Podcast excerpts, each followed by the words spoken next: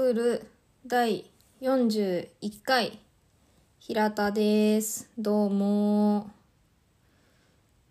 えー、今回は前回に引き続き本棚で光るランタンの灯火エーリーヒフロムを読むパート15ということでやっております。えっとですね、前回は、うんと、他者への愛への形ということで、友愛と母性愛と恋愛について話しました。えー今回は自己愛と、あと神への愛っていうものをやりたいと思います。えー自己愛というと、うん、てかそういう言葉を聞くとどういうものを想像されるかなって思うんですけどその人は他人を自分ほどには愛さないとか自己愛は利己主義と同じなんじゃないかとかっていうのが出てくるかなって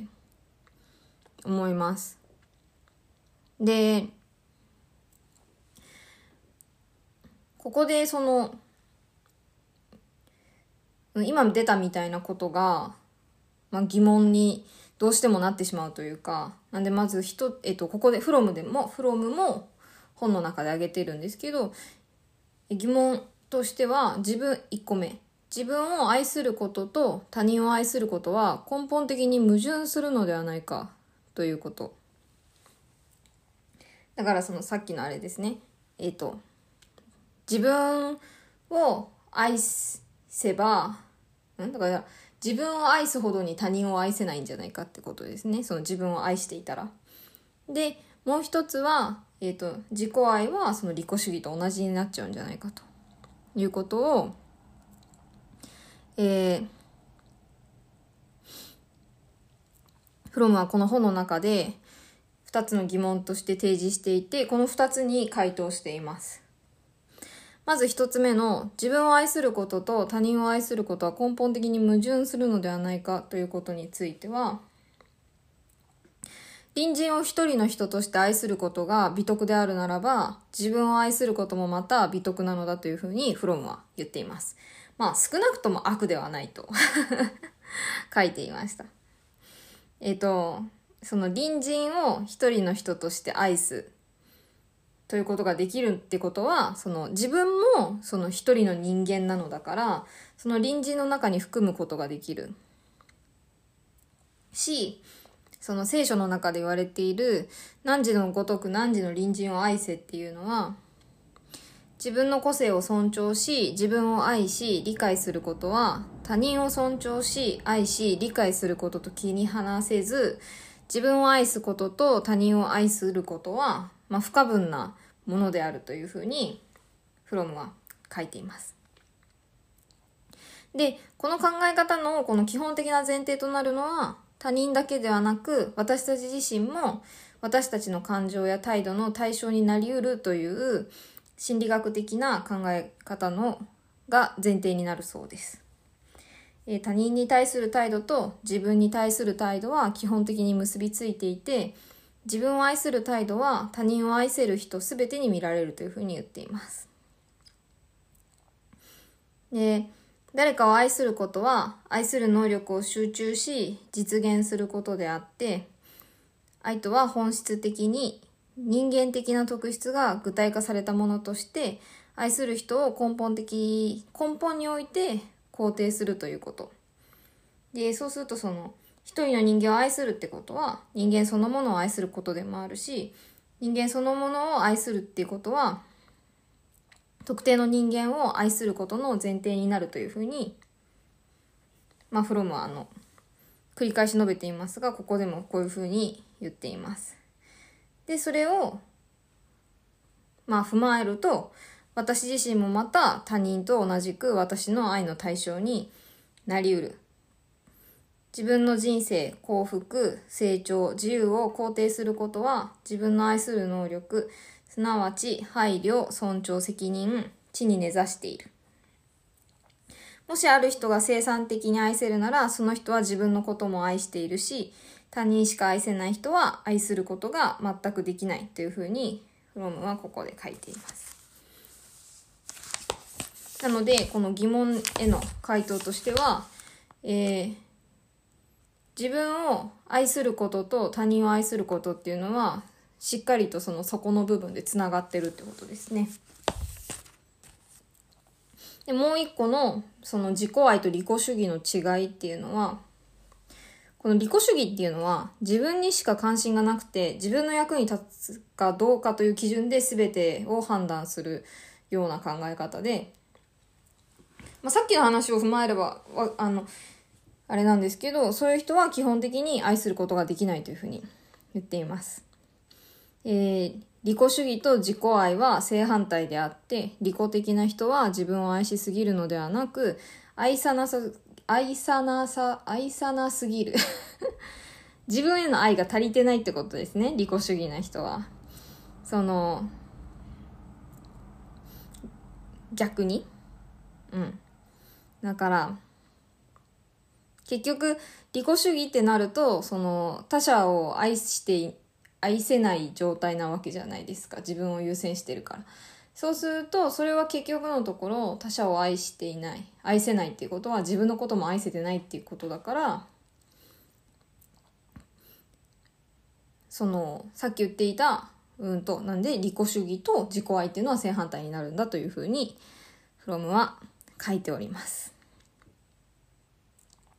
で、ここでちょっと紹介されてるのが逆に非利己主義っていうのもあって、その自分のために何も欲しがらず他人のためにだけ生き自分を大事に思わないことを誇りにするようなものを非利己主義というふうに、えー、フロムは言っています。で、ところが非利己的であるのに幸福にはなれず、ごく親しい人々との関係にも満足できないので、当人は当惑していることが多いというふうに書いていますが、これも、うんと、愛する能力や何かを楽しむ能力が麻痺していて、うんと見かけの非利己主義のすぐ後ろには同じぐらい強烈な自己中心主義が隠れているというふうに、うんと、フロムは書いていますね。なんでその、他人のために生きている私は偉いんだっていうふうに、まあ、思われたいっていうか、とか、そういうふうで、その、他者から承認をされたいとか、そういうのが、うんと、逆に自己中心主義なんだというふうにフロムは言っています。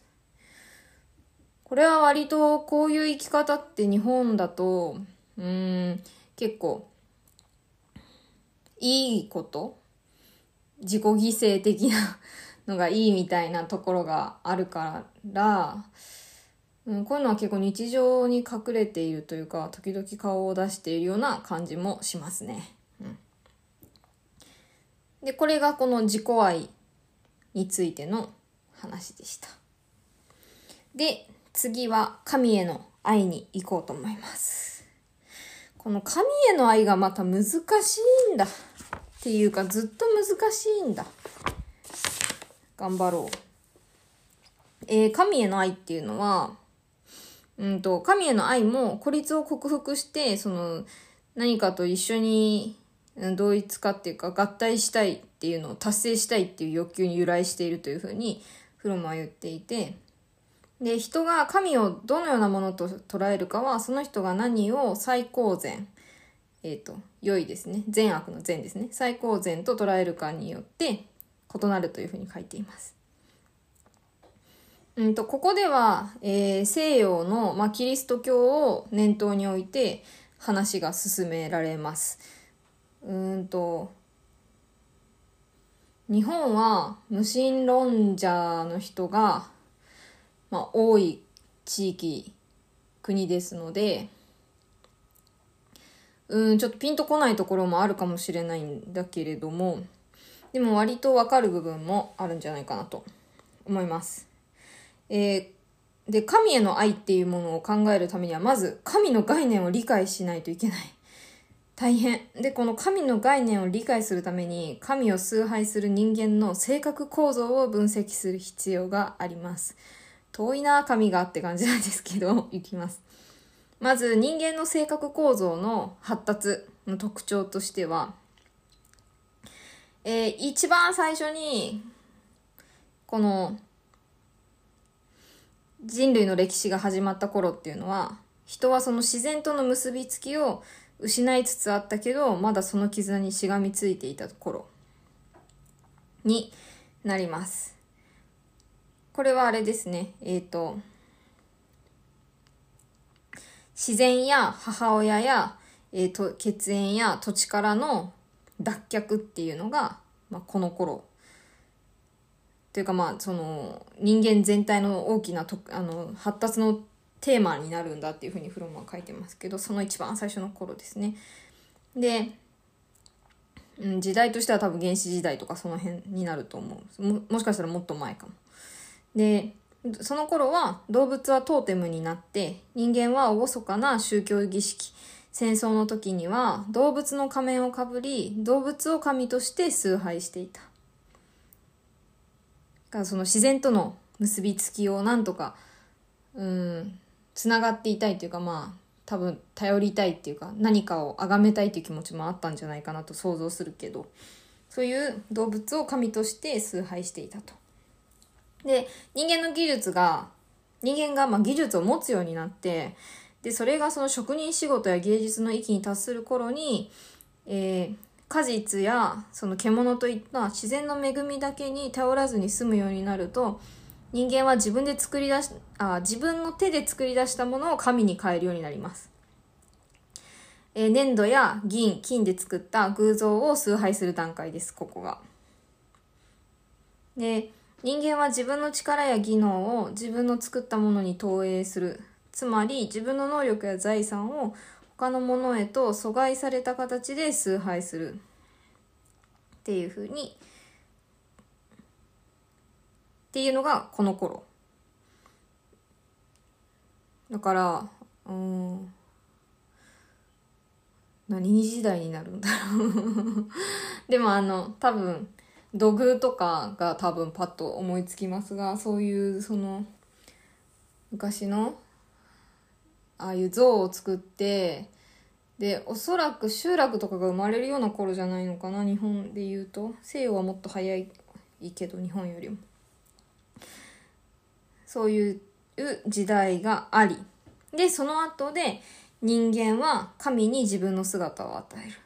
ここでやっと,、えーと、神は人間の形を取るようになるんですね。それまでは物とか動物だったけど。え人間が自分のことをもっと知り人間こそが最高のものと発見した時に人間の姿をした神を崇拝するという、えー、段階に入ります。でこのこの段階は2つの面で発展していったという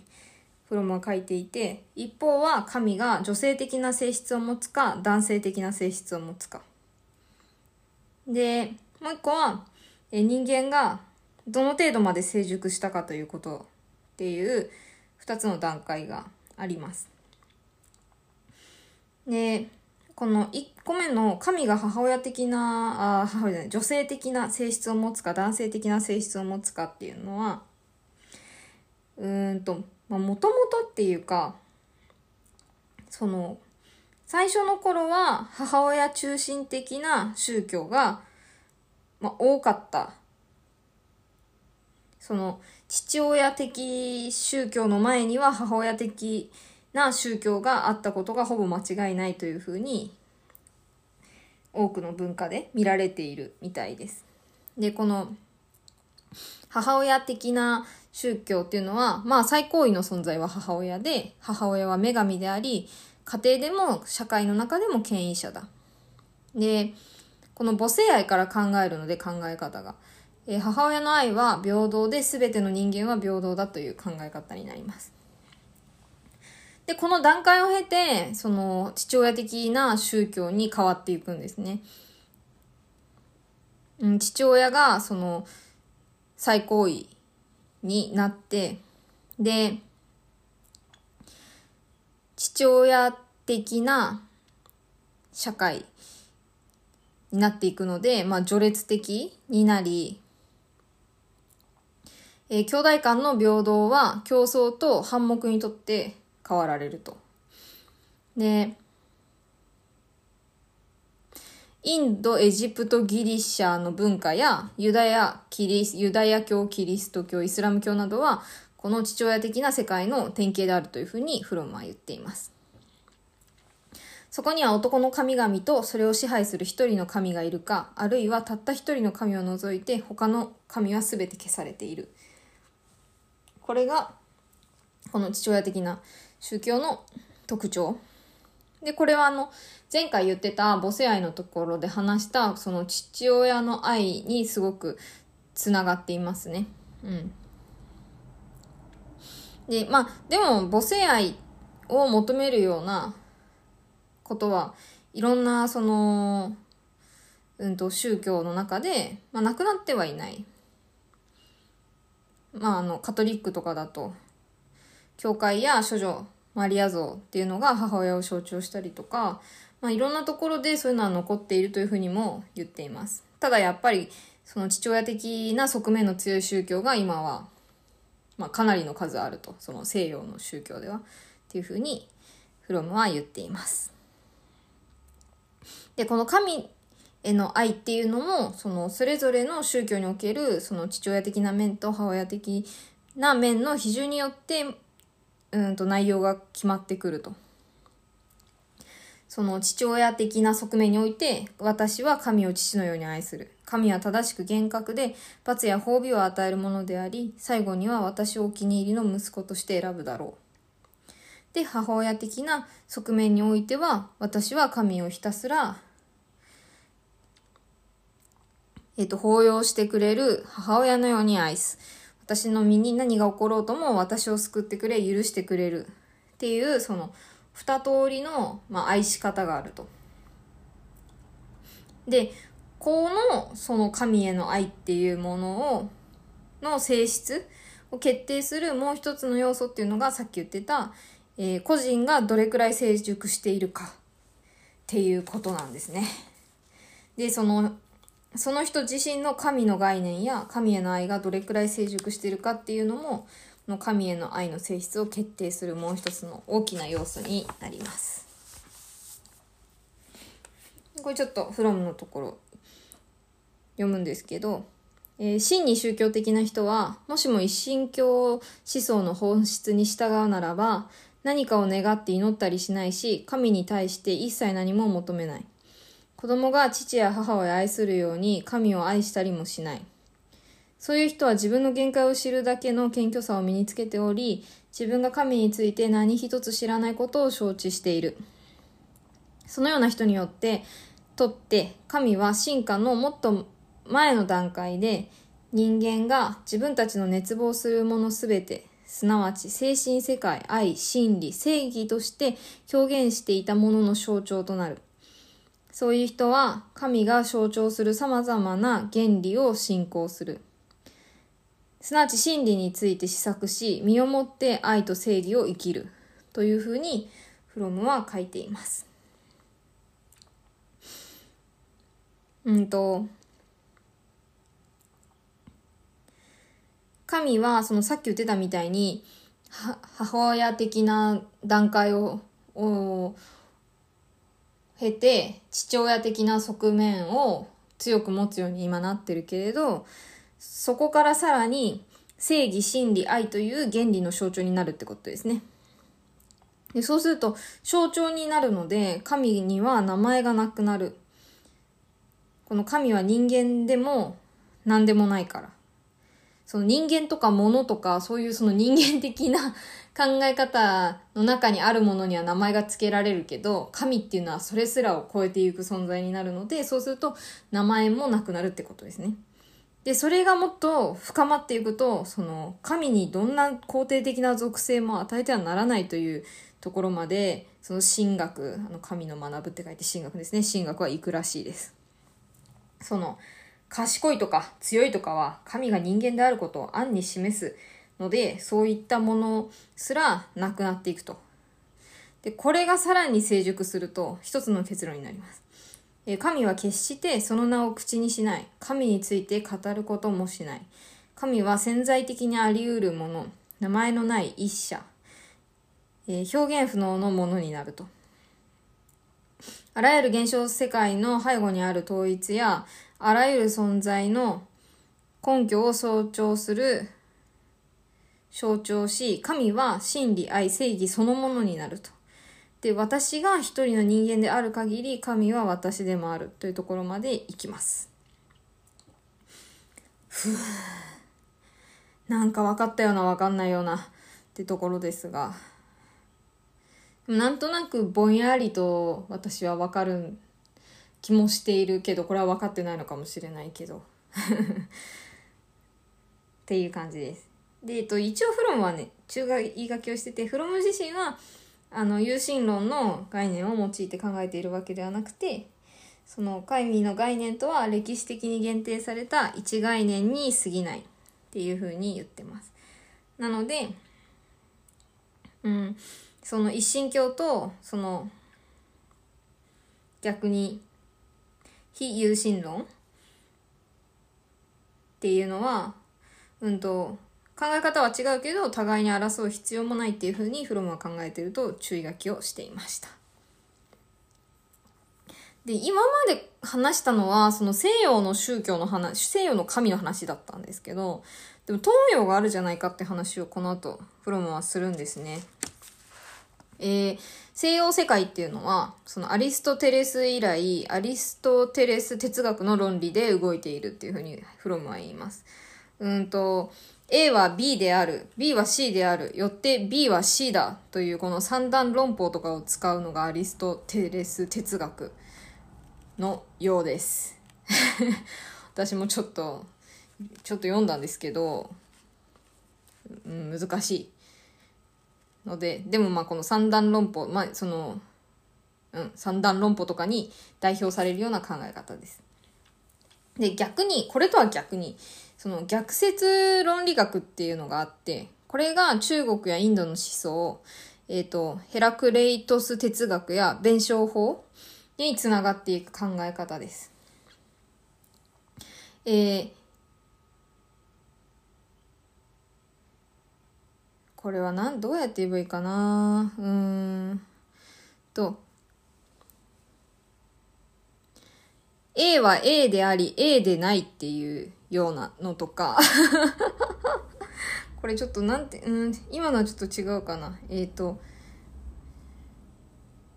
フロムのこの本には、A と非 A とは、非っていうのはあの、あらずですね。あらずの非。非 A とは、X の属性として互いに排除し合わないっていう風にフロムの本には書いてあります。全然よくわからないんですけど、まあ、ちょっとわかりやすいなって思ったのがヘラクレイトスの例として、生と死、覚醒と睡眠、若年と老年はいずれも同一のものとして我々のうちにあるっていうのがこの逆説論理学の例として出ていました。うんと、矛盾したものが、あの、私たちの中や物事には常に矛盾したもの、二つのものがあるっていうことなんじゃないかなって私のこの拙い考え方でやっています そう、ちょっと他にも本を読んだんですけど、なんかやっぱりちょっとまだ私が言語化して自分の言葉で消化できるほど理解が深まっていないですね。ググってください、ぜひ。で、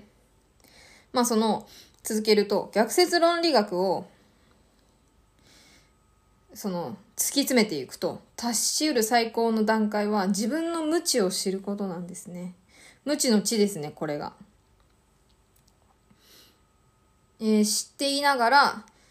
うんと、ここの考え方では、その知っていながら知らないことが最高の到達点だと。知らないのに知ってると思うことは病気であるって書いてあった で、そうすると、その、うんと、道を知る者は道について好んで語らない。道について語ろうとする人はどれだけ語りたがっても道を知らない。っていうような、うん、考え方になります。ちょっとあやふやでごめんなさいって感じなんですけど、えー、この続きを、この神への愛の話だとちょっと分かりやすくなるかな？えっと、逆説論理学は、その、神との概念にも大いに関わりがあって、えー、神が最高の実在であり、人の心が矛盾においてしか実在を知覚できない以上、神を肯定的に語ることはできないっていうふうに考えるんですね。この考え方だと。で、さっき言ってたアリストテレス論理学と逆説論理学の違いっていうのが、神への愛における違いとなるとどうなるかっていうと、うんと、逆説論理学の神の愛っていうのは、人は矛盾においてしか知覚できず、最高の唯一の実在である神を思考によって知ることはできない。思考の中に答えを求めることを究極の目的としてはならない。思考は単に思考によっては究極の答えを知ることはできないということを人に教えるだけ。で思考の世界は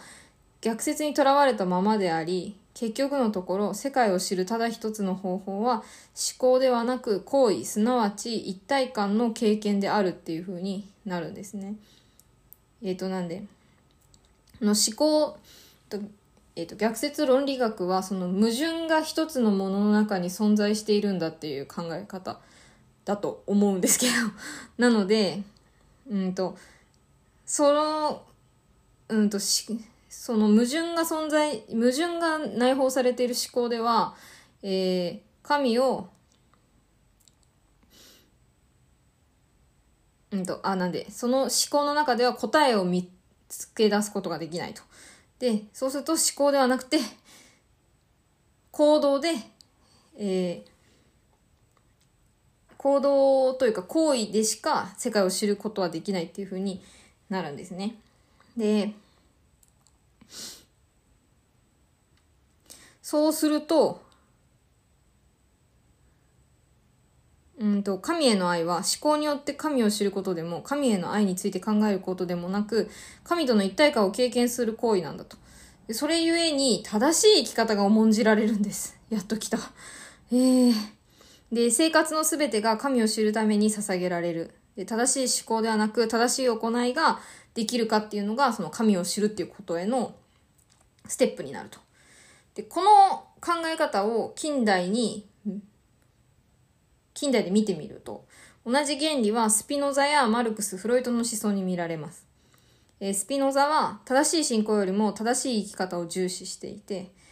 マルクスはその哲学者たちは世界を様々に説明してきたが、必要なのは世界を変えることだというふうに言います。で、フロイトも逆説論理学から精神分析療法という自分自身をより深く体験する方法を編み出しているそうです。で、この逆説論理学の立場からすると、重要なのは、そのさっきもなんか言いましたけど、思考ではなくて行為です。そうすると、何がいいかっていうと、まず1、寛容になります。えー、正しい思考が究極の真理なのではなくて、えっ、ー、と、救済の道でもないとなると、自分と違うその真理に到達した他の人々と争う理由がないので、人は寛容になるというふうに書いてます。もう一つが、えー、人間を変えていくってことが重要なんだって考え方になるんですね。その、行為が重要だってなると、その思考、うん、と逆説的にその思考ではなくて行為から変えていくってことが大事ってなるとその競技や科学を発展させるよりも人間を変えることが重要だというふうになります。で、インドや中国の宗教や神秘主義において人の宗教的な務めは正しく考えることではなく正しい行いをすること、あるいは精神を集中させた瞑想の恋の中で神と一体になるってことが重要視されているというふうに書いています。で、これが、その、西洋思想、アリストテレス論理学をベースにしている西洋思想では逆になるんですね。えー、正しい行為も重要だが、最高の真理は正しい思考のうちにあると考えられたので、思うに思考が強調される。ため、無信仰者や異端者に対して大変不寛容だと。で、また、神を信じることを強調するので、その神を信じる人は神を生きる人。これはその正しい行いをする人よりも優れているという考え方になる。でまたその思考によって真理を発見できるという発想は宗教の教義だけでなくそのその後に科学を生んだんですでまあ、フロムはこうやって書いています。逆説的思考は寛容と自己変革のための努力を生む。一方でアリスト的思考は教義と科学。フロムはこんな風に書いてますね。カトリック教会と原子力を発見したんだという風に書いています。